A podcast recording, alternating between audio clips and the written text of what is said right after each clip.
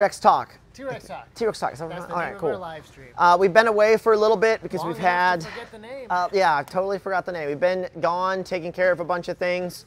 Uh, we're short-staffed in the media department, so we were in the process of working on some product launches and some other things like that, and so it was a little hard to fit in these every week. Uh, setting up all the cameras, setting up all the systems needed to do that. So uh, kind of had to delay that for a little bit, but Oh, yeah. we're we're back uh, to a weekly schedule. So Wednesdays uh, at this time, 4:30 Central. Uh, we're actually right now in the shipping area, so they're actually uh, still shipping packages. You can see a rack of holsters right here, uh, yellow invoices, uh, which indicate a certain week that these were uh, printed. Uh, Giving away all these could have. Oh, I know. I've talked about it before. Uh, these may have actually been as early as uh, this week. Actually, the yellow color. I'm not sure. We have a color. Oh yeah, yellow is actually this week. So those are going out. Uh, I guess we're ordered uh, Monday, Tuesday, uh, and those are in process, uh, getting ready to ship out. Um, so we are gonna answer some questions from you guys. There's obviously a lot going on. Uh, possibly talk about the way some of the work happens here. Uh, we we've been talking a lot about um, being more transparent and trying to figure out uh, how we go about that with you guys and showing you guys what goes on here at T-Rex. If you're signed up on the newsletter, you've seen a couple vlogs that we've produced. Another thing that I was hoping we could do once a week, uh, but is kind of tricky uh, to do that. Um, as, as far as you know, not having enough editors and media people, and we're expanding and figuring that out. But uh, but yeah, so trying to show you guys a little more of what's going on uh, and talking, you know, obviously about some of the inventory shortages going on. Uh, that's due to various things uh, in the world that are happening, or just not planning well enough, not forecasting well enough, not you know uh, preparing. Uh, we've been trying to prepare for Black Friday now since about February. In some ways, we usually try to plan about uh, starting at the beginning of the year, right after uh, our Black Friday. Um, and there's some adjustments we've had to make along the way due to obviously COVID and due to other products like armor having higher demand. Uh, so we're currently trying to obviously get product for that, and we're already planning for Black Friday of next year, and we haven't even hit the one this year. So Yeah. there's a lot of logistics that goes into what we're trying to do, And and uh, it's, it's rough. We're still learning too. So this is something that we're going to talk about. We're talking about launching product. We're talking about stuff that happened in the six weeks. I think we mix, missed six Your Wednesdays microphone. of lives. Isaac's mic, you're working on it. Oh. All right, Isaac's mic is down, so I'm gonna keep talking. What, you- hey, just tell me what you were gonna say, and I'll say. I can hear him through this. You can. oh, okay, yeah. He, he's saying uh, that our company is horrible. Um, what what do you need? Oh, and the You can get in here. That's fine. I don't care. I mean, all the shippers, all the shippers are Mine's allowed good, to right? be in the shot. You may also be in the shot. Charles. Yeah, you can come. You can come over here. Yeah. You're like uh, you're like Alex, and you're like uh, yeah. I can. I'll yell at you like uh, you're my Alex is what you are. So, Jamie, my could you bring that up for me? We can hear Isaac. It's just uh, It's a Dan- little bit more background. It's Alright. dim. Yeah, there's a lot going on. So one of the things that's kind of interesting, um, we did a bunch of super boring stuff over the six weeks that we were off air. We didn't have, there was a lot of stuff going on, but it wasn't all cool stuff. So for example, uh, we've been working a lot on automation and logistics and sourcing stuff and fixing problems and trying to be more efficient in the company. And that's not as cool as introducing new products. That's not as cool as designing stuff. Uh, oh, I did make some. Furniture. We're going to the range a lot. I did make some furniture that week. You did. Are you gonna talk about that? The conference table? Uh, so speaking of vlogs, there is a vlog talking about how we made the new conference table. So that should come out on Friday. Uh, but I'm not going to promise that because one of the things that we're trying to do is uh, make fewer promises that we can't keep. Um, that's something that's been very hard to do this year because there have been so many weird logistical challenges this year. There is a crazy demand for every single kind of every single scrap of everything tactical or gun Tiny related. parts, bad levers, QD mounts, the smallest thing all the way up to armor. And It's kind vision. of amazing. And unfortunately, this happens the exact same year that there are major supply line issues because of something that happened in China. I can't remember what it was. Someone ate a bat.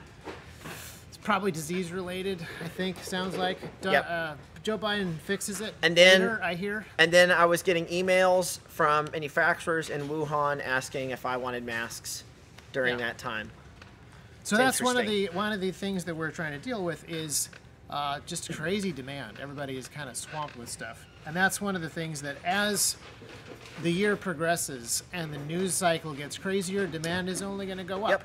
Uh, the elections, uh, there's various cultural, societal things that are happening that are uh, changing the elections as well. Something I was I've been noticing the past few months with some of the riots and protests and whatnot. Uh, four years ago, when we started seeing uh, rise in protests with the election and President Trump and people, you know, starting to fear that he was going to get in, is uh, we saw a lot of riots and we saw a lot of protesting. We didn't see a lot of uh, we didn't see a lot of guns or weapons uh, used in those protests.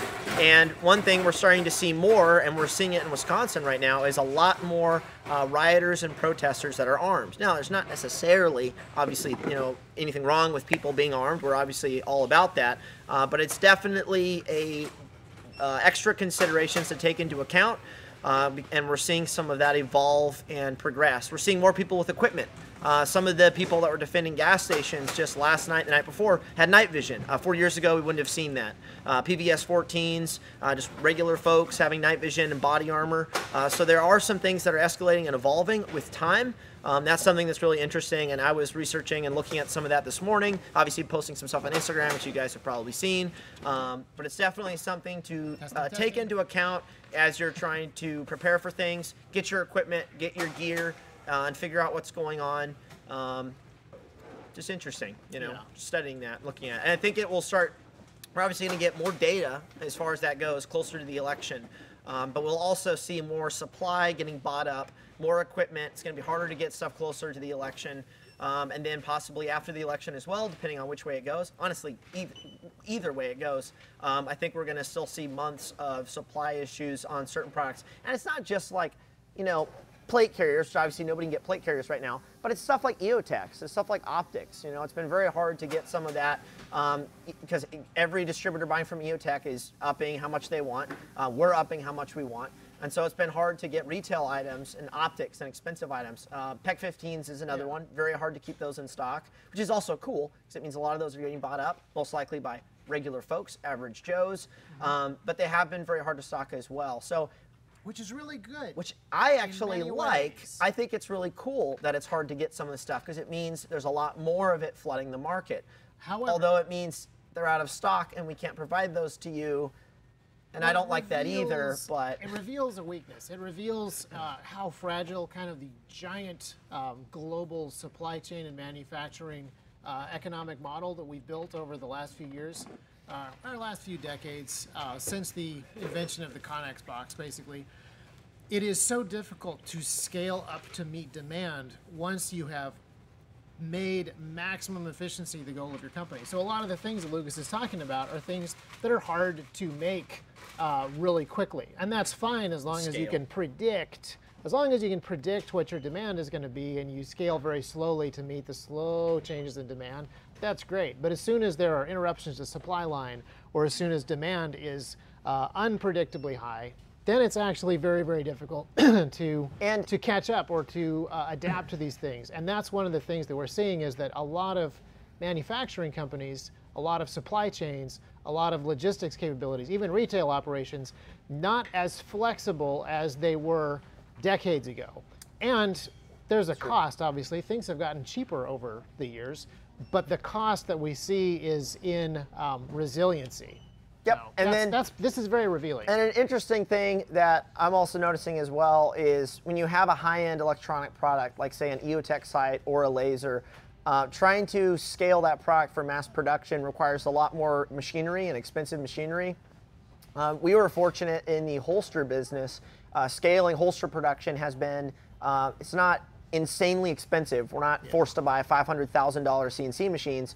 So it's a little easier to scale that compared to a company making a you know, $1,500 scope with a lot of crazy technology and nitrogen that they're putting into it and purging the scope and all sorts of electronics and illuminating the reticle. Like scaling that may require you know, $1.5 million in machinery, and then the company has to make the decision. There's a lot of demand right now. If I hire 10 more people and drop $4 million in machines, will that demand stay so that I can actually make money on that? Because I actually have to run that machinery and those people for four years to actually make my money back. So for some of these companies making high-end products that are hard to stock, Yeah. some of it just comes down to the scaling cost. is exponential and it's very high. Um, you know, And so and so that's been something that's been kind of interesting to see with the, the holster business. I mean, we're very blessed and fortunate that that's that's our our business. Is it is a little cheaper to scale that, a little easier, um, but there's now. still per, for now there's I still personnel, some buildings. I've been researching, which uh, And there goes the money. Uh, but yes, there's all sorts of automation and cool things. And we're learning a lot of that because we're not experts. I'm not an expert CEO. Isaac's not an expert at necessarily what he does. Although he is an expert at like graphics and stuff like chameleons and th- yeah, cool stuff things like that Yeah, I don't do for T-Rex is what I'm good at. I had a fascinating interview though with a, Oh, yeah? uh, someone who is an expert in automation. He's a, a sales engineer for one of the biggest automation um, companies in the world. Uh, they're primarily U.S. based, but he came out and he said, "Hey, we are super Oh, busy right now. Every company is automating like mad. Not so much to scale, although many companies need to scale." Um, they're just super worried about the fragility of their human workforce uh, in the light of pandemic stuff. So there is a, I, I don't know for sure that everyone's learning the right lessons from the economic situation that we're undergoing, but a ton of companies want to Yeah. automate just so that they have options when people can't show up for work.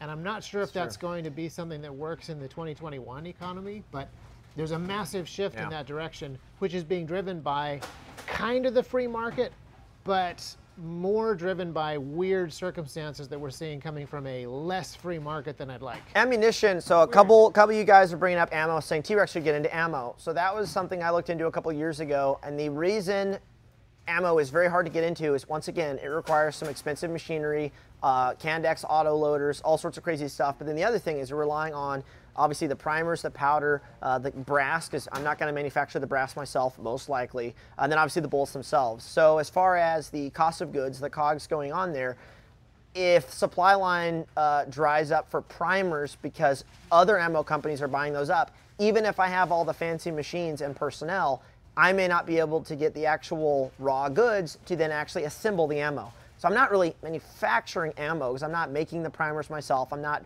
you know, making the gunpowder myself. Maybe I can make the bullets myself.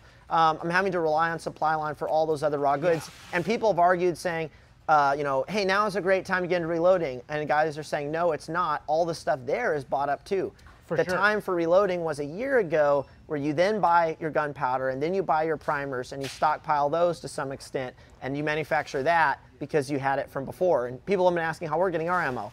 Uh, we're not getting ammo. We've been able to buy a few thousand rounds since everything kicked off back in April. Uh, we're relying on the ammo we had from last year, which we buy at the end of every year, a couple pallets. Um, and actually, we've slowed down some of our shooting and kind of changed the way we're doing things. And I'm actually shooting less right now, just do with just with stuff here and business whatnot, which is actually convenient because we don't want to burn through all of our ammo. Um, but you know, starting an ammo company, we looked in. I looked into it. I, I talked to some guys that ran ammo, ammo companies, and there's very slim margins. It's very hard to get into the equipment. Scaling is difficult because of the cost of the equipment, and then you're still relying on obviously the primers, the bullets, and everything. So it's not as easy as just there's a problem, let's go fix it. Like, no, there's a lot of other stuff going on. There's also a Yeah. reason why a lot of the smaller companies that get into reman, you know, ammo. Uh, they're competing with like Winchester and they're competing with Blazer and CCI and these large companies producing a lot of ammunition.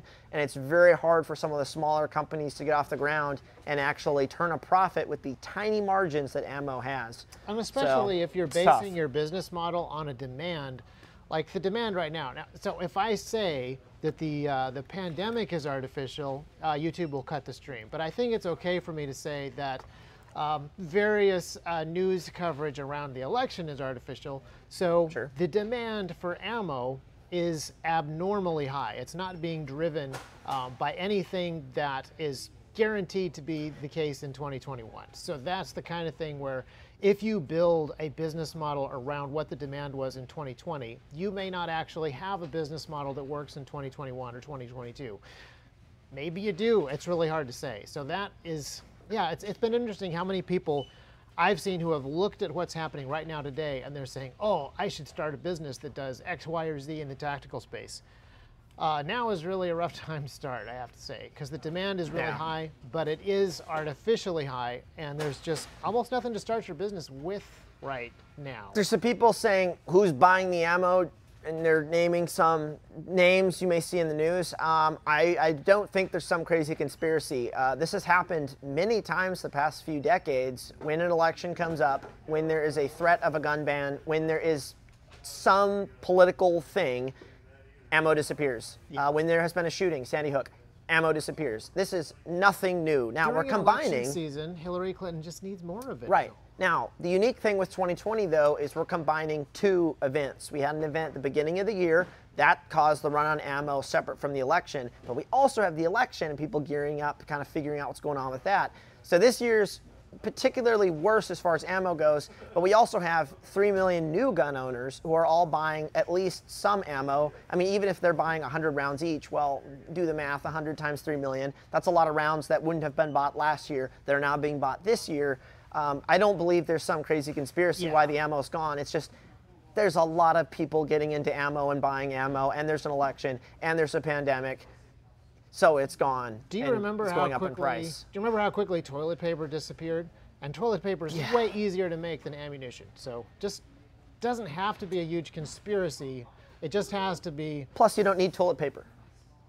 As much as bullets, in a lot of situations. Right. I guess you could throw rocks, but so that's what's going on with ammo. And yes, it's very hard to get. People are asking, how do I buy ammo?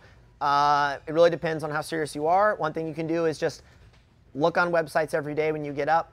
You may, you're going to pay extra. You're not going to be paying 18 cents a round for 9 mil.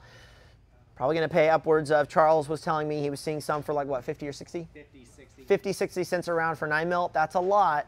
But if you really need 100 rounds, I would say just pay that and get that 100 rounds. Don't go to the range and blow it. I mean, dry fire, maybe get a airsoft pistol. I'm actually going to probably uh, buy a couple airsoft Glocks, uh, do more dry fire. Uh, we actually went out. This was kind of fun, and you guys will probably see some of this. We had a customer service range uh, night actually last night. So we took the whole customer service team. This is something that uh, Kyle, our customer service director, uh, came to me months ago and said, "Hey, can we do customer service range days?" and we bring the whole team out and you answer questions for us and we actually shoot and run different product. And I was like, great idea. You guys need to know about this stuff more anyway so you can serve our customers more effectively. Let's do it. So we've done a number of them since then. But last night I uh, spent all day gathering up gear, every light laser, every type of configuration, stuff we sell, stuff we don't sell. Uh, we went out to the range. We were out there from 7 till about 11.30 midnight.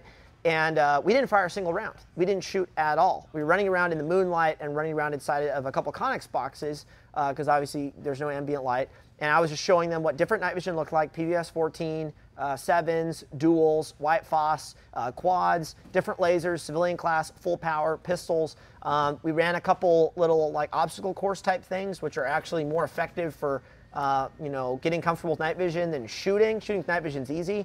Uh, we were painting lasers on targets and saying bang, because that's really all it comes down to is just laser comes up, it's on the target, I say bang, like okay, bang. And I, we didn't shoot a single round. You know, we saved a lot of money by not shooting, but they got a lot of benefit out of wearing the night vision, running around. We had balance beams. They're having to identify numbers inside of a Connex box, play with the focus on their night vision. Uh, we're going to be doing some more of those. Uh, to change the subject completely, can I join the customer service department? It is pretty fun over there. I've been told they're just uh, right over there. In fact, uh, we have a new guy over there who's giving us a weird look. But uh, yeah, customer service is pretty cool. Uh, we have another, our next customer service night range, although it's not range, is actually going to be here in the shop, and we're going to be running white lights. Uh, so TLR 7s, X300s. Uh, TLR 1s, night vision indoors. We'll have to cut all the security cameras for that, I guess, because of the IR lights. But um, yeah, there's a lot you can do, and I've actually been trying to think about this like, what are some other skill sets we can focus on and develop, uh, like land nav, uh, medical, that isn't about shooting ammo, because we can't get ammo right now, and nobody can really get ammo right now. What are other things we can focus on for our capabilities and not focus on that, which is why I went out and uh, created the dry fire video for people. Um, and that's also why I think having like airsoft guns, um, laser pistols could be really good, possibly VR as well. We're actually going to set up a VR computer set up in the uh, back in the media room to actually do some things with. Uh, and honestly, this was I was kind of kind of theorizing some things. If ammo doesn't come back for a couple years or becomes readily available, one option that could be really good is uh, there are these big airsoft events, which are actually can be very interesting as far as testing certain things and doing some force on force on a somewhat organized level or unorganized. Uh, there's one actually coming up in November. I'm thinking about going to and doing some night vision stuff there. Uh, but airsoft is very cheap to get into, and I don't see that airsoft ammo going up in price. Uh, I don't see airsoft guns going up in price, and you could actually get some reps in, uh, running around, moving around, using a white light, um, actually engaging an opponent. Um, so there's actually a lot of training that this pandemic could force that people aren't doing that they should be doing uh, because they can't get ammo and just go to the range and burn it. So interesting things to think about. Uh, definitely some things that we're going to be talking about more in the future. Uh, there's some guys I'd like to bring out and teach us some stuff, not revolving shooting, because uh, we've been doing a lot of that past few years, but now maybe focus on some other stuff. And I'm sure some of you guys are saying, oh, focus on the gym, there's no ammo. You're not wrong. Maybe I will. Maybe I'll take a few months and go get yoked. There is a bunch of stuff that we need to be doing. I need to be doing some more night vision videos. There's a ton of radio stuff uh, that we could be, be focusing on. A bunch more radio tests that we did recently. So one of the yep. other things that I wanted to talk about is um, what we've been talking about has related to resiliency, removing fragility from the company, trying to deal with logistics issues and get better at supplying uh, the product. Uh, we also added a couple of different backups for media. So this past week uh, turned all of the existing lives that we did back earlier in the year and made those into a podcast.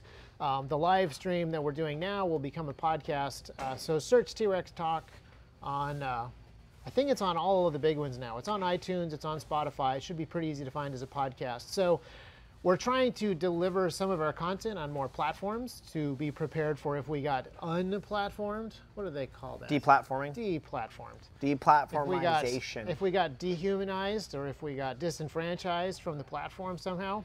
Um, so we're on different platforms. We also backed up the YouTube channel on LBRY. Uh, let me know what you guys think about BitChute if that's another option. But um, yeah, check out the podcast if you want to listen to this. Now, some of your podcasts, you do a lot of demoing of stuff on camera. And then other podcasts, the video is not that important. Correct. Um, so uh, definitely subscribe to the podcast. It's not that important. It's easier to listen to on yeah. the road and stuff. Yeah, we're not showing. I mean, we're in a really cool shop for those of you listening, and you there's stuff happening in the background, and everyone's wearing T-Rex inflatable T-Rex suits, which you can't see if you're listening to this. Okay, just There's kidding. They're not actually cool wearing stuff. inflatable T-Rex suits. If suits. you're only but, listening, the coolness is unimaginable. Yeah yeah, you gotta gotta tune in. Well, you know, podcasts should do this. They should show coupon codes on printed cards so, to force people to watch the podcast, not just listen to it, and be like, "There's coupon codes and banners featured in the video visually that yeah. you won't hear." Oh, that's oh, we can do ads. We can do ads for stuff. Get your Skillshare coupons and learn a valuable skill like dry fire. Yeah, subscribe to Blue Apron. That was not an ad. So, or Rain, Rain. Uh, that's not an ad either, actually. Uh, yeah, no, we don't do ads um, unless it's, I guess, for our own stuff or other companies that we like. Uh, so as far as dry fire, let's go back to that real quick. Um, we are currently going out and collecting every uh, CS, I think, is working on that. Every dry fire uh, product that has been created uh, to enhance the dry fire training experience. Because um, I don't have all those, and I don't really use any of them, but I do want to get those and use them some and be able to recommend some of them because I don't think the ammo thing is going to come back anytime soon, but that doesn't mean we shouldn't be working on our gun skills. And I think due to events that occurred last night and that are going to continue occurring uh, throughout the year, you guys would agree, gun skills, uh, weapons handling are, a lot of people are messaging me and saying, well, I'm taking it more seriously now. Uh, I think it's one reason why some of our videos, how to shoot a pistol in 10 minutes, dry fire, are getting a lot of views because people are very interested in this right now compared to obviously prior years. Um, but I'm looking into some other stuff that can be used to, in, you know, where you can still train without having to spend a fortune shooting. Because yeah, 50 cents a round for nine mil. Uh, man, I wouldn't shoot a lot if that was the case. Um, and we're not shooting a lot right now. We're shooting. I'm shooting once a week with uh, for a, a ra content range day, video day, depending on what we're filming and then I'm doing like two hours, three hours of personal training. Uh, that's about what I'm doing right now. So I'm really not getting to the range and doing thousands of rounds like I used to.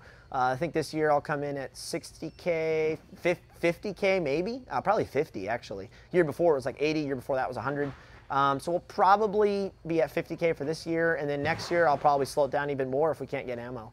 Or I'll just shoot Gucci calibers, because those you can actually still find, like 300 Blackout to some extent, uh, yeah. Maybe I'll get into 458 SOCOM, 10 round mags. Uh, just kidding, I'm not going to do that. That's stupid. Um, 40, 40, I've got a lot of 40 ammo. I'm going to start shooting that again because I have like 9,000 rounds of that, and why not? And I think that comes back in stock a little more than 9 mil or is available. Uh, so weird calibers is actually kind of interesting. They kind of stick around longer. Actually, kind of So- kicking myself that I didn't build a 300 blackout rifle last year. I did buy, right when everything was kicking off, I was able to buy about uh, two or 3,000 rounds of 300 Blackout that was still in stock. So that ammo lasted longer than 5.56 and 223. So that was cool. Uh, and that is a reason to have probably 300, uh, 300 Blackout um, in addition to your 5.56 gun.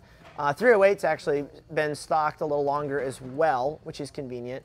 Um, but yeah, weird calibers is an interesting conversation for sure.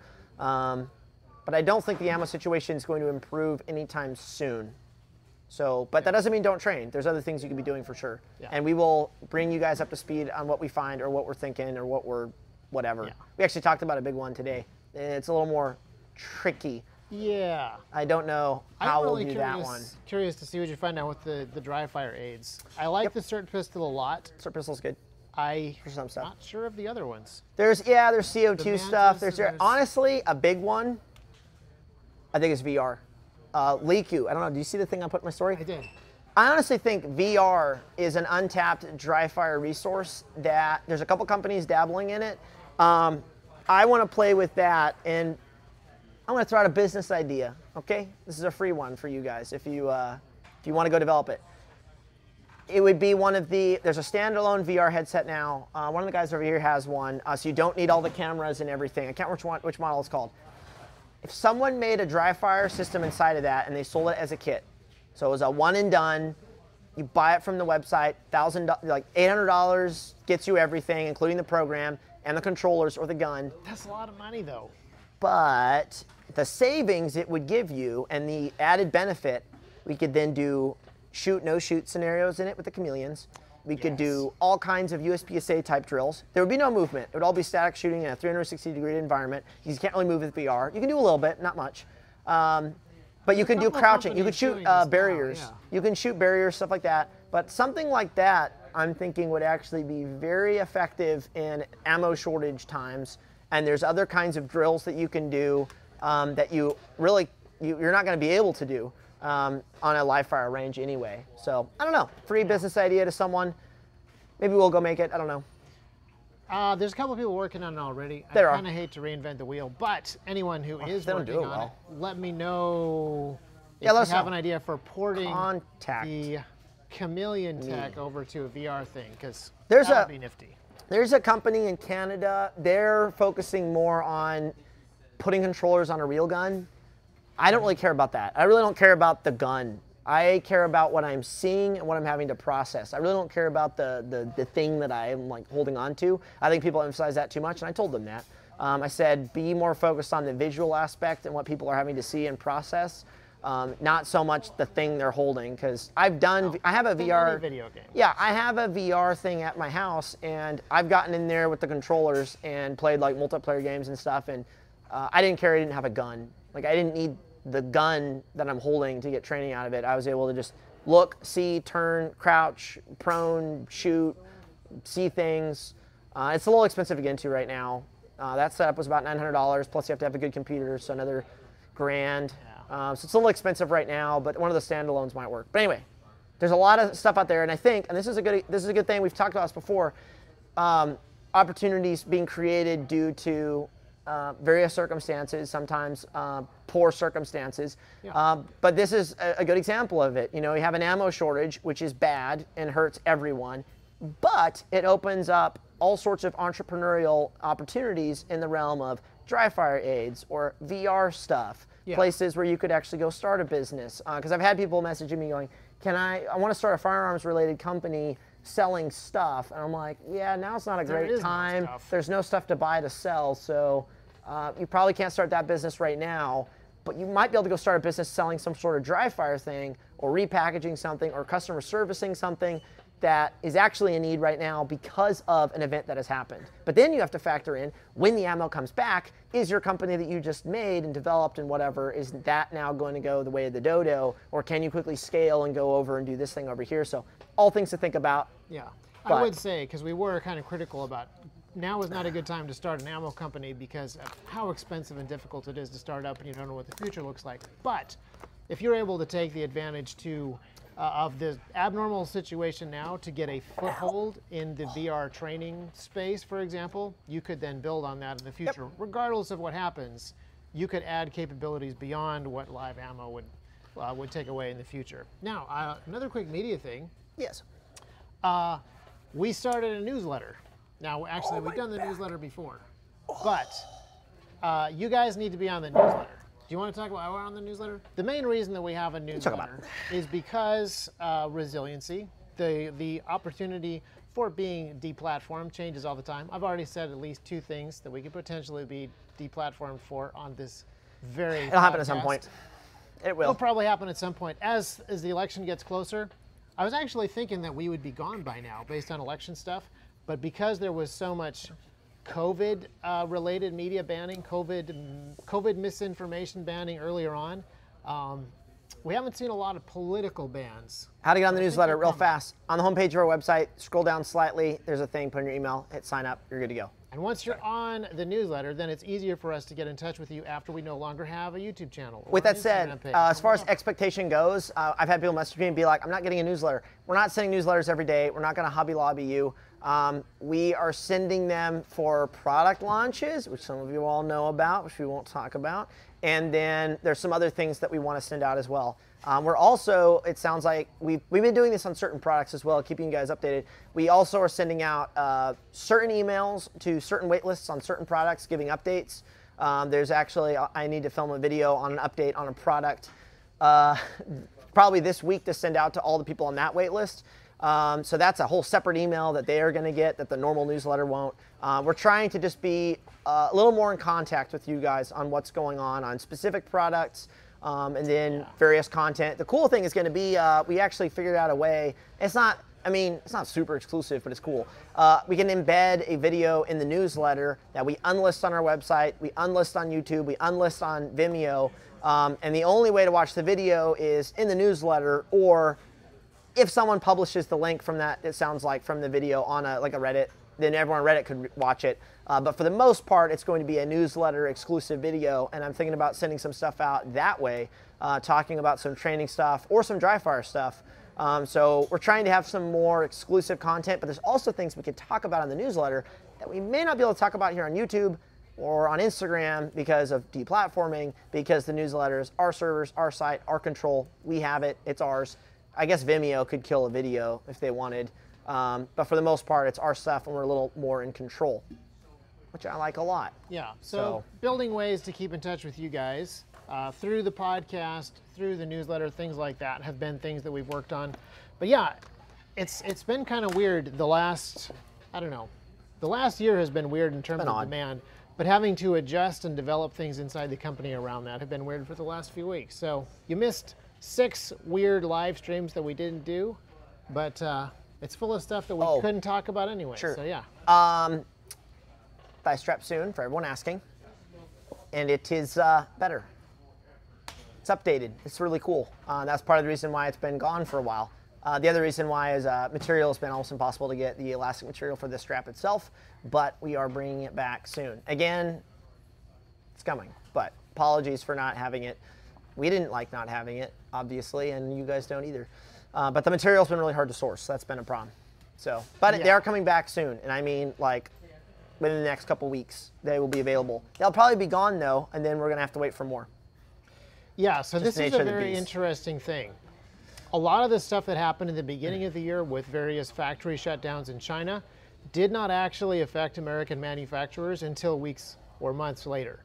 The automation that's going to be put into factories because there are significant uh, weaknesses to puny human workers like ourselves, that's not actually going to affect the workforce until months later. So a lot of these things that are happening, you don't actually see the real effect.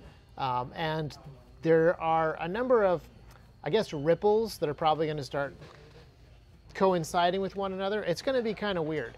We have an opportunity because we're now a large enough company that when we buy material, we often buy it direct from the manufacturers or direct from importers. we're actually able to hear a little bit more about what's going on than we were when we were not a company, not manufacturers. And uh, yeah, it's really interesting what is happening to logistics and supply chain and manufacturing in the world. It's kind of wild. Someone's saying, "Are you aware that many of your products are being cloned on AliExpress and other and Alibaba and all those other sites?" Uh, yes, and there's nothing we can do about it. Those are foreign companies in Asia that basically do whatever they want, and frankly, I don't really care. But yes, um, we will always be copied by companies in the industry uh, and also companies international. Um, they actually have some really interesting clones. I've thought about buying them to see how good they are, how close they are to our stuff. I just haven't gotten around to it. But yes, there's a lot of weird clone gear out there uh, that gets copied from basically everyone. Uh, Geissele, optics, mounts, holsters, Safariland. Like, yeah, there's all sorts of clones.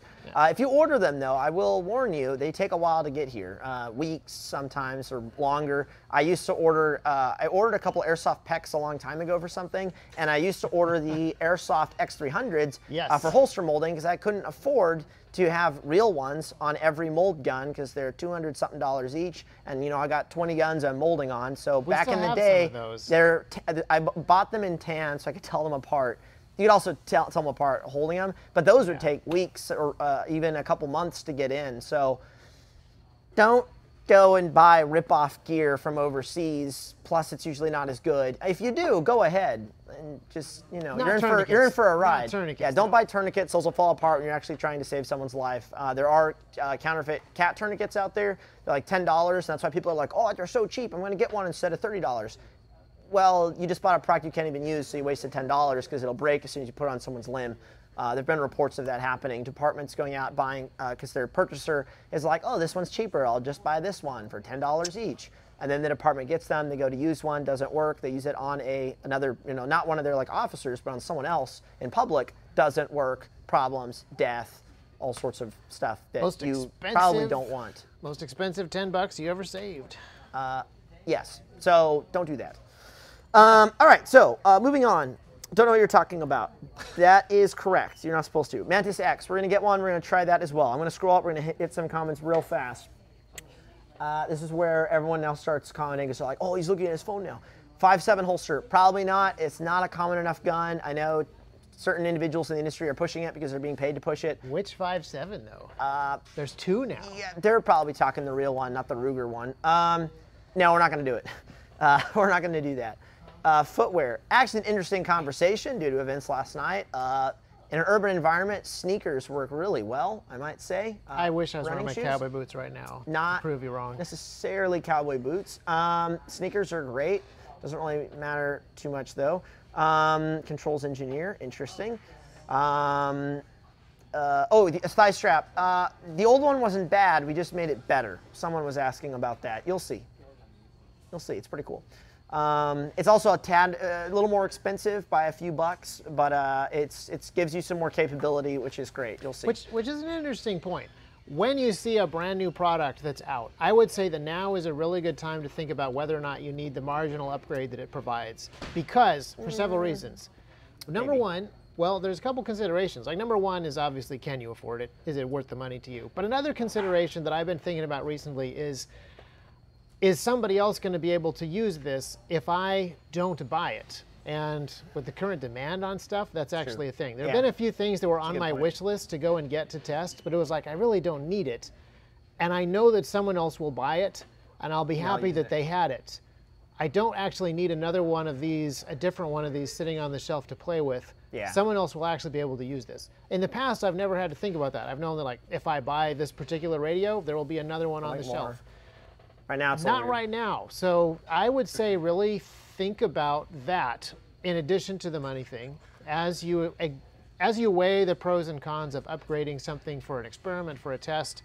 Stuff is legitimately scarce right now. It's not just that the websites are being lazy putting it up. It's Stuff hard is to hard get to find. stuff. Yeah. Um, People who want it, yeah, uh, people want it for good reasons are trying to get it. It's not just hobbyists. Yeah. It's not just a John Wick movie made stuff popular. Like, Like people want this stuff for really important reasons, and it's hard to find. So I would I would say think about that. But we do have the next Call of Duty Blackout, Black Ops coming out, not Blackout. Uh, I missed Blackout. Uh, Blops, uh, Cold War released their trailer today, and so my assumption is retro style guns of the Cold War are going to disappear even more uh, towards the end of the year when it comes out early next year. Granted, everything's gone right now, but uh, culture does drive certain sales of certain weapons for sure. Um, although right now, with everything being gone, I frankly. It's, you're probably not going to notice it too much. Also, but, uh, I'm going to analyze Ops some of the guns game. tonight. It's a what there's- Black Ops game, which means it's going to have guns from the 90s, the Cool 2000s, can't and today, even though it's set in the 80s. fully modified scorpions that you can't actually modify in real life because the parts don't exist and the gun doesn't support G11s, it. SPAS 12s, I don't the stuff. think they're going to do that. I think I saw again? an MP5 in the trailer. I'm not sure. I think so. They Probably. last they should. Uh, 40 or 9 mil. Uh, 9 mil is the preferred these days. If 40 is what you got or all you have, it's fine. Run with it. You're okay. I would take 40 over 45. I would take 9 over 40. Uh, people love to talk crap on 40. Uh, 40 will still work. Um, it's still double stack. You can get away with it. It's still decent. Um, you may get, be able to get 40 ammo a little easier. Uh, 9 mil is preferred, especially with uh, technology in some of the rounds nowadays, the hollow points and stuff like that. Like it's legit Yeah. stuff. I the shoot- bonded rounds. I shoot like nine That. better than 40, but I have Yeah. 40 ammo and I have a couple 40 Glocks, so might go back to that. Ooh, this ooh, year. I don't know. Let's get into that. Uh, Viridians. Uh, we don't do Viridian holsters. Probably never will. Uh, TLR2. Uh, no, we don't do that either. Honestly, Viz laser on a pistol fairly overrated unless you really need. Uh, you're running a shield. You want to Han Solo uh, people under a table, or you need to shoot around a corner or something. Um, you honestly, Chris, you'd be easier off ditching that light laser and putting a standard light on and then being able to use holsters from basically any company is what I would recommend. Just get a TLR1, 120 bucks. They might even be on our website, 130 bucks, and then you can get any holster. You don't have to then look for a holster company that makes a weird holster for the TLR2 or the Viridian. Uh, do you think USPSA will ever allow thigh straps? No, I don't think so. They are a little fuddy. Speaking of Han there have been some good emails that have been exchanged. Uh, I was involved in some of that with the uh, high up people in USPSA, and they literally said it looks too militaristic. Too we don't want that. And it was like, no, it's more cowboy because that's what cowboys used to do, and it's safer and it keeps. I can have more retention, so the gun doesn't fly out of my holster, and I have a more consistent draw, which we should want. It's not militaristic. It's just how I run the holster. But due to perception and how fuddy uh, USPSA can be, they didn't like it. So no, I don't think so. I think in open you can do it, but in uh, carry optics, uh, any of those other divisions um, that I like, you can't do it unless you go to a club match and they allow it. Whatever. Um, Someone's asking what we'll do if Joe and Kamala Harris get elected into office. Uh, I'm not sure because we're already basically sold out of everything. So we'll just continue to sell out of stuff super fast. uh, we'll see. Um, She's going to ban the no idea. importation of AR-15s because they're, you know, being And, well, and, and people. I, the biggest question is if there's an assault weapon ban, what do you do, or what will happen with the company YouTube? Boating My response accidents. is there will be there will be bigger things to worry about than Instagram company stuff if that happens. But I don't know. We'll see what happens. We'll see what occurs. What we would have if they were in, though, is uh, the GOP uh, would unite against them on bills and stuff, which we currently don't have with President Trump in. Uh, so it may actually be better in some ways, believe it or not. For uh, gun stuff. For gun stuff, if they were in, than President Trump, who's actually ushered in uh, more firearms legislation than Obama ever did. Now, Obama sold more guns than he did. Obama sold more guns than President Trump did. Fun fact. Joe Um, Biden has accidentally sold more guns than Obama has. Possibly. Yeah, it's pretty great. Actually strengthened the Second Amendment that way. Um, Claymore sidecar. That was a joke from April Fools. It's not actually a thing. I'm sorry. I Um, mean, it, it physically exists, but that doesn't mean it's actually a thing. Two to one adapter. Uh, they're inbound. They're not on the website yet, but we should have them in the future. Don't know when. Uh, again, manufacturing and people buying stuff. It's very hard to get items right now, and it's a little unfor- a little unfortunate. Um, I worked on. Yes, I did work on that. Uh, oh, okay. Da-da-da. Dry fire rifle. You can dry fire rifles, yes, uh, unless it's a 22. Don't do that. Um, but yeah, dry fire your AR. The big thing with dry firing a rifle though is it's not so much pressing the trigger; it's more just getting your sight. So you don't have to be doing this. Just bring the gun up, bring the gun up, transition, uh, reloads. Uh, you don't actually have to press the trigger a lot. Uh, I do it a little bit, but not a lot. I mainly just focus on sight alignment, getting my sight on things, indexing the gun from low ready, relax ready, uh, gun not even in my hands, on a sling. Uh, it's not always pressing the trigger. You can go watch my video, uh, what to do when there's no ammo on YouTube. And I actually touch on that when I talk about dry firing rifles. As far as it being safe and okay, yeah, it's fine. Yeah. Um, you're jiggling the camera slightly, Charles, but it's okay. Just letting you know. uh, with his elbows on the thing. It's fine though. Um, Polymer 80s. Um, you've had more experience with those than I have. So right? polymer 80s, I well, I love the concept, obviously, for many reasons. Uh, the Ragnarok is available for polymer 80, and uh, if you run a light with it, it's more compatible with regular Glock holsters. If you're not running the light, you're just Oh, running the gun watching. by itself, then you actually uh, you actually um, need to get the polymer 80 Ragnarok, not the regular Ragnarok. And I'm afraid we don't have sidecars or Raptors for that one. It hasn't been as popular as I had hoped uh, for a couple of reasons. One, I'd hoped that it was popular enough that we would we'd have time to support it. But number two, just really hope that there'd be a lot more polymer 80 or other 80% Glocks out there. Um, I think the GST is very interesting too, if I'm remembering the name correctly. Um, there's another one that I really like also. The new one? Apparently, I don't like it enough to remember the name, but in my defense, there's a lot of cool stuff out there right now, There's and very little time to actually do cool stuff. hard to. I, I will say that I have had very little time to go to the range and test out stuff like this. Uh, I got a Sig, one of the, the new Sig Tango 6T scopes. I have two of them now. I have the military SOCOM one and the standard one. They sent me the SOCOM one. I bought the other one. Uh, I went and shot with them once each. One's on my EBR, one's on a Mark 18.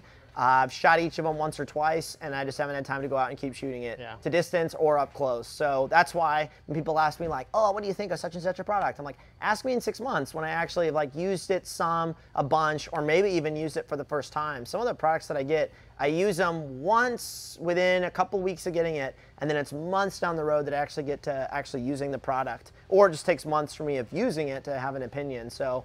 Um, we're never going to be that YouTube channel or company that gets a product, immediately does a video on it, day one, says it's the greatest thing ever since sliced bread, all testing of 200 rounds. Uh, we're not going to do that. It takes time, which I know is not generally how things work in the industry and with patience and Amazon Prime and all that stuff. But Well, I'm we're also just- kind of how it is. We're, we're a weird combination of busy and lazy. So that's kind of, yeah. I didn't give a percentage, I just said, you know, the combination. I mean, I do like playing Modern Warfare. I do like getting those wins in Mini Royale, which they don't have anymore, which is upsetting, but whatever. Uh, how reliable is the MCX? The MCX has been very good for me. I've got a couple of them, few of them, and uh, I've been running a couple of them for a few years and then a couple of them for a little less. Uh, it's been very good for me. Uh, really like those. Impossible to get thanks to Call of Duty, and then also impossible to get thanks to everything else going on right now. But they're really awesome. I think they're selling for like three grand uh, right now, um, but everything's selling for more, and it's already an $1,800 gun ish for a Virtus. Um, but they're super. I, I really like them a lot. That's the main gun with me uh, that goes with me everywhere. Is a 300 Blackout MCX with a uh, 8-inch barrel or 9-inch. I think it's a 9-inch barrel uh, with a Gemtech one rail that goes over it, um, and then it's got an Aimpoint, an Ingall, a Modlite, and that's got 30 rounds of some weird hollow point, subsonic something. And then uh, I've got other mags in a little bag, uh, two other mags. So I've got like 30 and 30 and 20. Uh, you do math, quick maths on that. Um, that's what I have as my like truck gun. So most of the time, uh, great gun, awesome gun. There's a bunch of people asking about specific holsters for things. I have bad news for you. The bad news is that we are working so hard to make product um, and optimize for various things that we're not developing holsters quite as fast as normal. So we're not adding up's new hard. stuff to the site as fast as normal. Keeping up is a full-time job and then some. So Yep. I'm not saying that there's not stuff in dev. I'm not saying that there's not going to be new Ragnaroks coming out, but it is slower than normal. I've hired a lot of people since the beginning of the year too. A lot of a lot of- expansion. Yeah, this is this has been a crazy year. It's been really weird. I know it's weird for everybody, but it's uh, it's, it's this is a weird space to be right now. Yeah. more on that later actually uh, there's there's been some uh, there's there was a development that happened recently. We haven't talked. I mean, I've mentioned it a couple times on Twitch, ish. I think uh, maybe on an IG live. I don't know when we're going to announce it, but there was some other expansion that we did recently, and then there's some other expansion we're working on. But I'm not sure when we'll actually be able to talk about that. But it's been it's been pretty wild for sure. Yeah, it's super weird. When when the company was small, almost all of my dev time went into developing cool new stuff and then making it myself. But yeah, it's Yeah. it's different being a larger company. I definitely understand. When I was younger, I'd hear about smaller companies are more agile than big companies. I was like, what's the big deal? You just do the same R and D, and then you just make more of them. I get it now.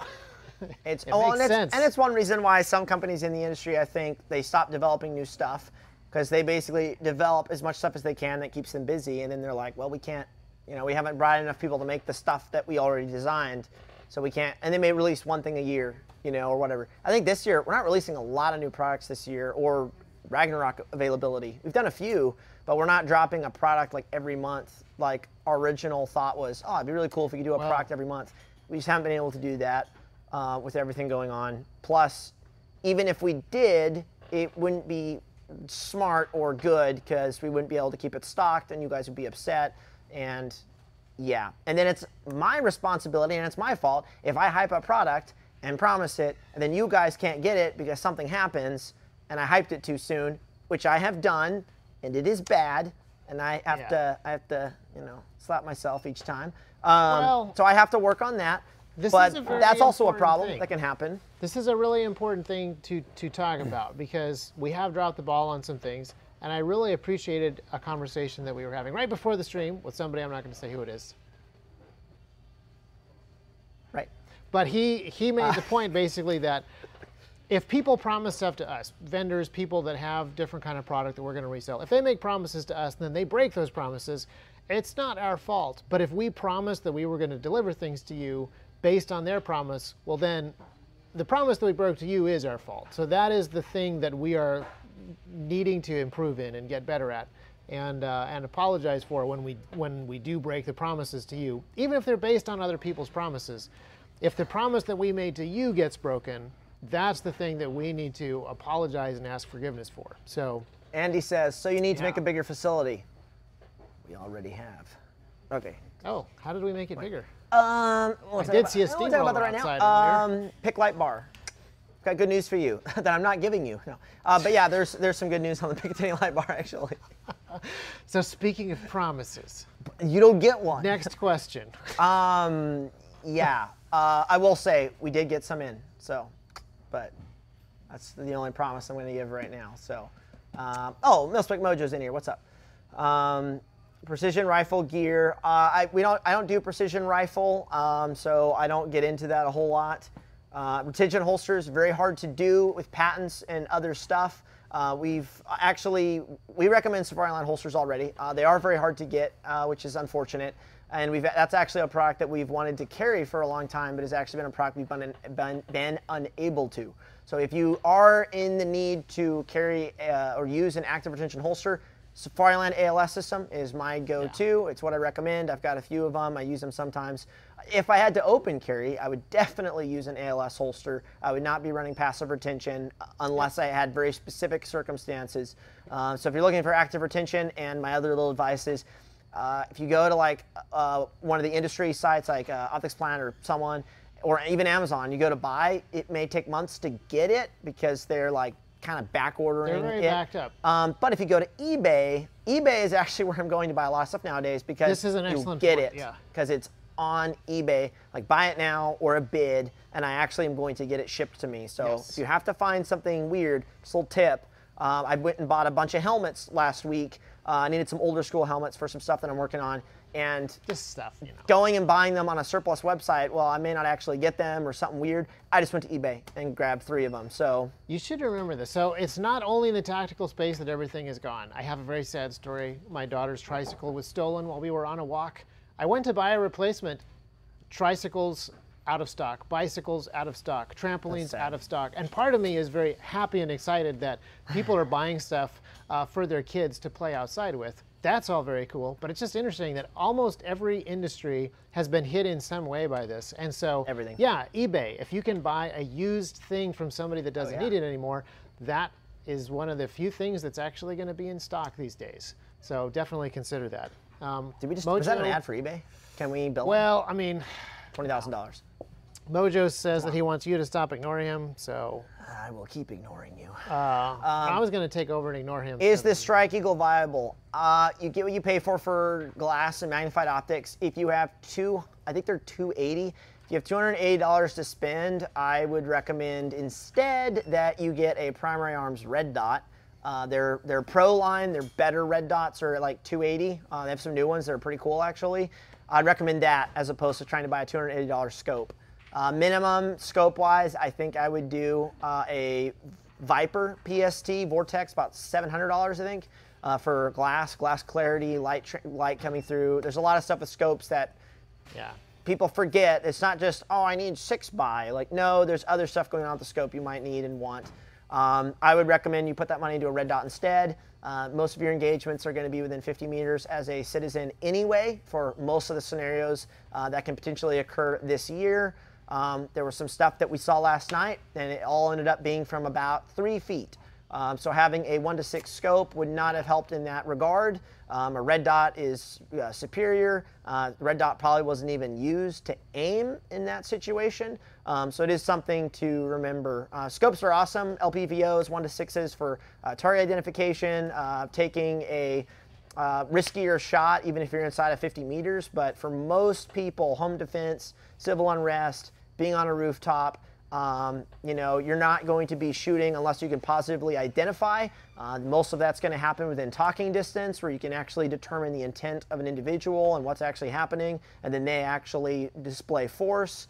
Um, so red dots, I recommend that. And if you have to go budget, Primary Arms has some good ones. Holosun has some good ones. Uh, don't try to do a budget scope. Yeah. That's it. Nah, that I don't think It's, a, so. I don't think it's it's an easier it. question to answer in Tennessee because there's no long range in Tennessee. Everything is mere feet away. So yeah. How Um, many tanks and planes you have? I have a wide collection of uh, World War II armor and uh, Cold War air power. I Yes. wish that were true. That would be super sweet. but no. Yeah. We should buy some. I want to get some. So anyway, let's do a few more questions. Looking at this, 300 blackout 556. 300's great. Uh, 556 it has its place because everyone has it. Um, I would say it's more common to get, but right now probably not. But you are more. It's more likely you'll be able to recover 556 um, out and about uh, than 300 blackout. It's a little more Gucci. I say have both. Have both options. Um, Scar 16 ACOG, where do I place the scope? Uh, the ACOG, depending on which one you have, has a really short eye relief. Uh, if you have the TA31, I want to say, the standard 4x, inch and a half eye relief, take it all the way to the back of the Picatinny, closest to your eyeball. If you have the 3.5 uh, power ACOG, you're going to actually run that a little further forward, closer to the ejection port, because that has a two and a half or three inch eye relief. Uh, but again, put it on, pull your stock out, get your length of pull set, uh, move it forward, uh, play around with it before you actually go to zero it because you're going to want to leave it there once it's zeroed. But uh, you got to have good eye relief. You don't want a lot of unnecessary eye box shadowing and all that rubbish. Which, by the way, is the main thing that you need to practice with rifles. Not so much the trigger part of the dry fire, Getting on the sight. getting on the sight and figuring out that eye box. I shot a match with a borrowed rifle one time. Yep. I was rough, um, but very educational. Yes. No, going to one match is a great way. Uh, Oh, for sure, You've been to one or two? One? No, I've only been to one. That's the only one. Thanks for asking we'll that have to- live, by the way. We'll I have to appreciate fix that. that. No, it's Um, on my list. Uh, thoughts do. on guys these Super Duty ARs? Don't know a lot about them. Uh, I think there's some people who've had them. They're putting out their opinions online. You can research those. I've never used one. I've shot one at an event, but that doesn't count because it's like 20 bullets. Um, so no idea. Which is why I was experimenting with this borrowed optic uh, at this at this um, this competition. I Yep. thought it would be a cool learning experience, and it was, but it was difficult to actually vet the product.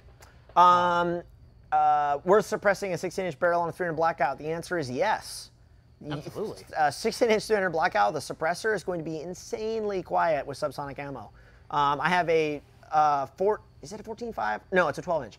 Uh, I have a BCM 12-inch 300 blackout upper, and when I shot that suppressed with my SPS suppressor, uh, could barely hear anything. It was pretty cool. I got that gun to run a night vision clip-on with it because my theory was with a one to six scope and a night vision clip-on, super suppressed 12-inch barrel with an SPS can and a bipod, be a pretty cool little thing to exercise gun. with. Yeah. Uh, Yeah, well, it weighed something, that's for sure. Um, so that thing was pretty cool. But anyway, we should probably uh, finish this up. It's uh, here at 5:30 our time. I Uh, want to ask you a question about that. So Oh, as sure. we're wrapping Yeah, yeah, up, here's Got what I wanted to say. Uh, because this has been a sort of depressing live stream, we talked about ammo being out of stock, other stuff being out of stock, stuff being out of stock. potentially deplatformization, tricycles being stolen. Uh, rolls what's something that you're optimistic about? Because I've got some stuff. I'm optimistic, like I talked about earlier, uh, new opportunities arising from all of this. Um, one optimism that I like is there's a lot of people that are waking up to the uh, problems in society that are occurring that are resulting in uh, destruction of private property, um, lack of regard for humans, and we're actually seeing people wake up. Um, and as the saying goes, soft times create soft people, hard times create um, obviously stronger people. Uh, so I'm actually optimistic to some of these hardships uh, getting people awake and getting people more interested in trying to benefit society and trying to um, make America a better place, better than you know it was when they were you know born into it. Um, that's honestly what I'm most optimistic about. There's the entrepreneurial aspect, like I talked about earlier. Uh, I've been getting I posted some stuff on Instagram today, but I've been getting a lot of really good messages from people, um, which has been really cool. And people going, I had some last night as well, uh, because they were watching what was going on in Wisconsin, saying, I have never paid more attention to some of the messages you're putting out regarding training and personal responsibility than ever. You know, every time a police department issues a public statement saying, you guys are on your own, we can't come help you, our advice is stay at home. Like every time a department says that, it further uh, solidifies uh, the purpose of the Second Amendment and just firearms ownership in general. And some of these events that are happening, I think, are actually going to make it harder for an assault weapons ban uh, because for so sure. many people are actually getting these messages from departments that will be brought up um, in Congress and in the Senate. And when it gets talked about, saying, well, when a police department tells us they can't come help us, what are, what are we going to do? Well, you can't ban our guns. We have to have them. So I actually, every time that happens, uh, it's actually strengthening that message. It is unfortunate because cops aren't going to obviously respond to people in uh, in a problematic situation.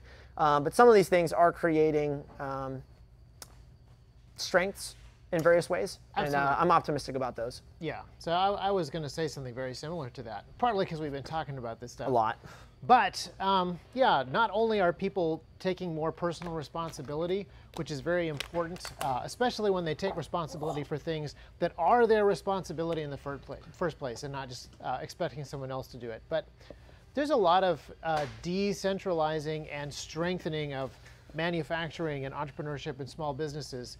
Um, I see a lot of stuff that we have outsourced uh, coming back to America. And I'm just not saying that because made in America is always better, but local and decentralized manufacturing is very helpful and very important uh, for building a stronger and more resilient economy where people actually can see their responsibilities more clearly. So there are a lot of good lessons that could be learned from the unpleasant uh, things that are happening right now. Um, and that doesn't guarantee that everybody will learn those lessons well Yep. but some people will. We're seeing people learning lessons uh, and taking away the right things from some of their observations already. And that is incredibly encouraging.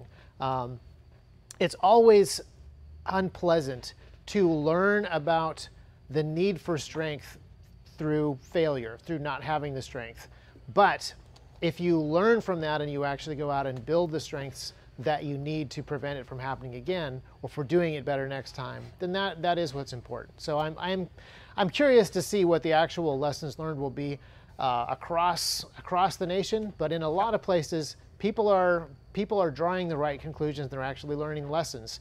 Uh, and hopefully we remember those things in the future after the election, after everything gets back to normal. Um, people actually will learn from things and they won't go back to the status quo. They will do something different. They will take more responsibility. They will think more carefully about things. And uh, Yeah. I'm optimistic about that. provided they disregard history, which they don't disregard history, or yeah, because obviously that's what a lot of people are doing. They immediately want to forget things that happened a decade ago, 20 years ago, 30 years ago, Last week. and that's and then you repeat it because that's how it works. So as long as we, you know, in a year or two, when everything's back to normal, we can still look back and go, what happened when Corona hit? What happened when these cultural things happened? What happened when you know, these events happened. How can we learn from them? Are they going to be worse when they happen now? Maybe not as bad. Um, and we got to go back further. I mean, we can look back at the LA riots, learn things from that, which do get brought up quite a bit, which is great, um, and other events. But what's happening in 2020 is definitely something we need to, we'll need to look back on in about 10 years, four years, two years even, um, and not forget what actually happened. So, like, pay close attention to what's going on. Like, watch the news, even if you're not that interested in politics or that interested in what's going on in Portland or in Wisconsin or wherever. Like, no, you should be paying attention to it, even if you live in Florida, even if you're on the beach, even if you're just like somewhere where nothing's happening, because it could happen where you live. It could happen in your city. Uh, it could happen in 10 years all over the country or whatever. So uh, definitely research that, pay attention to it, uh, watch it. I, I try to look into that stuff every day. I check the news a couple times a day, and then I'm running around here doing whatever. Um, Yeah. One thing I do is I will uh, usually like once a week, couple times a week, I will uh, sit down, open up Netflix, and just look through all the media that they have on there and anything new that they've added and what kinds of new things they're adding. I look through the Xbox uh, Play Store at what games are being made. Um, and then Steam as well. I just look at what all is being made, what all's being pushed culturally, because Yeah. that plays into. It obviously plays into my job in marketing, but it also just plays into society in general. So Absolutely. just pay attention. Yeah, and What's going on? understand ideas have consequences. What you're seeing in 2020 is some consequences. of something from years ago. Think back over what the ideas were that led us to those things and uh, the opportunities to see the consequences and kind of reverse engineer were those ideas good ideas or bad ideas. The opportunity is here now to. To quote to Activision, know your history. Well, some of you guys Absolutely. catching that reference, but you know, whatever. From today and the I- past week. I But anyway, know. Well, with that with that said, guys, uh, we'll definitely uh, be doing these more another Wednesday somewhere else, talking about other things, uh, answering questions. We are bringing this back, unless otherwise stated or noted somehow. So 4:30 next Wednesday. I know I just said that we're going to do it. We will do it next week. We have to do And it then I will stop saying that we'll do it so that we have more flexibility. But we are going to try to bring this back so we can push this out to the uh, iTunes, spot, whatever, all the things that we're Oh putting yeah. this on. Uh, what you what run are- through that. What do podcasters say? Give us five stars on iTunes. I think that's what you're supposed to say. That Follow, like, the skill- subscribe, uh, hit the Skillshare bell notification, uh, share. Uh, what other You can do all of that stuff. But yeah, this this live is going to be happening on YouTube as long as it can go on YouTube, and it's going to be a podcast if that's easier to consume. If you have time to go and give us a five star review, apparently that helps. Listen to it again. Um, and uh, yeah,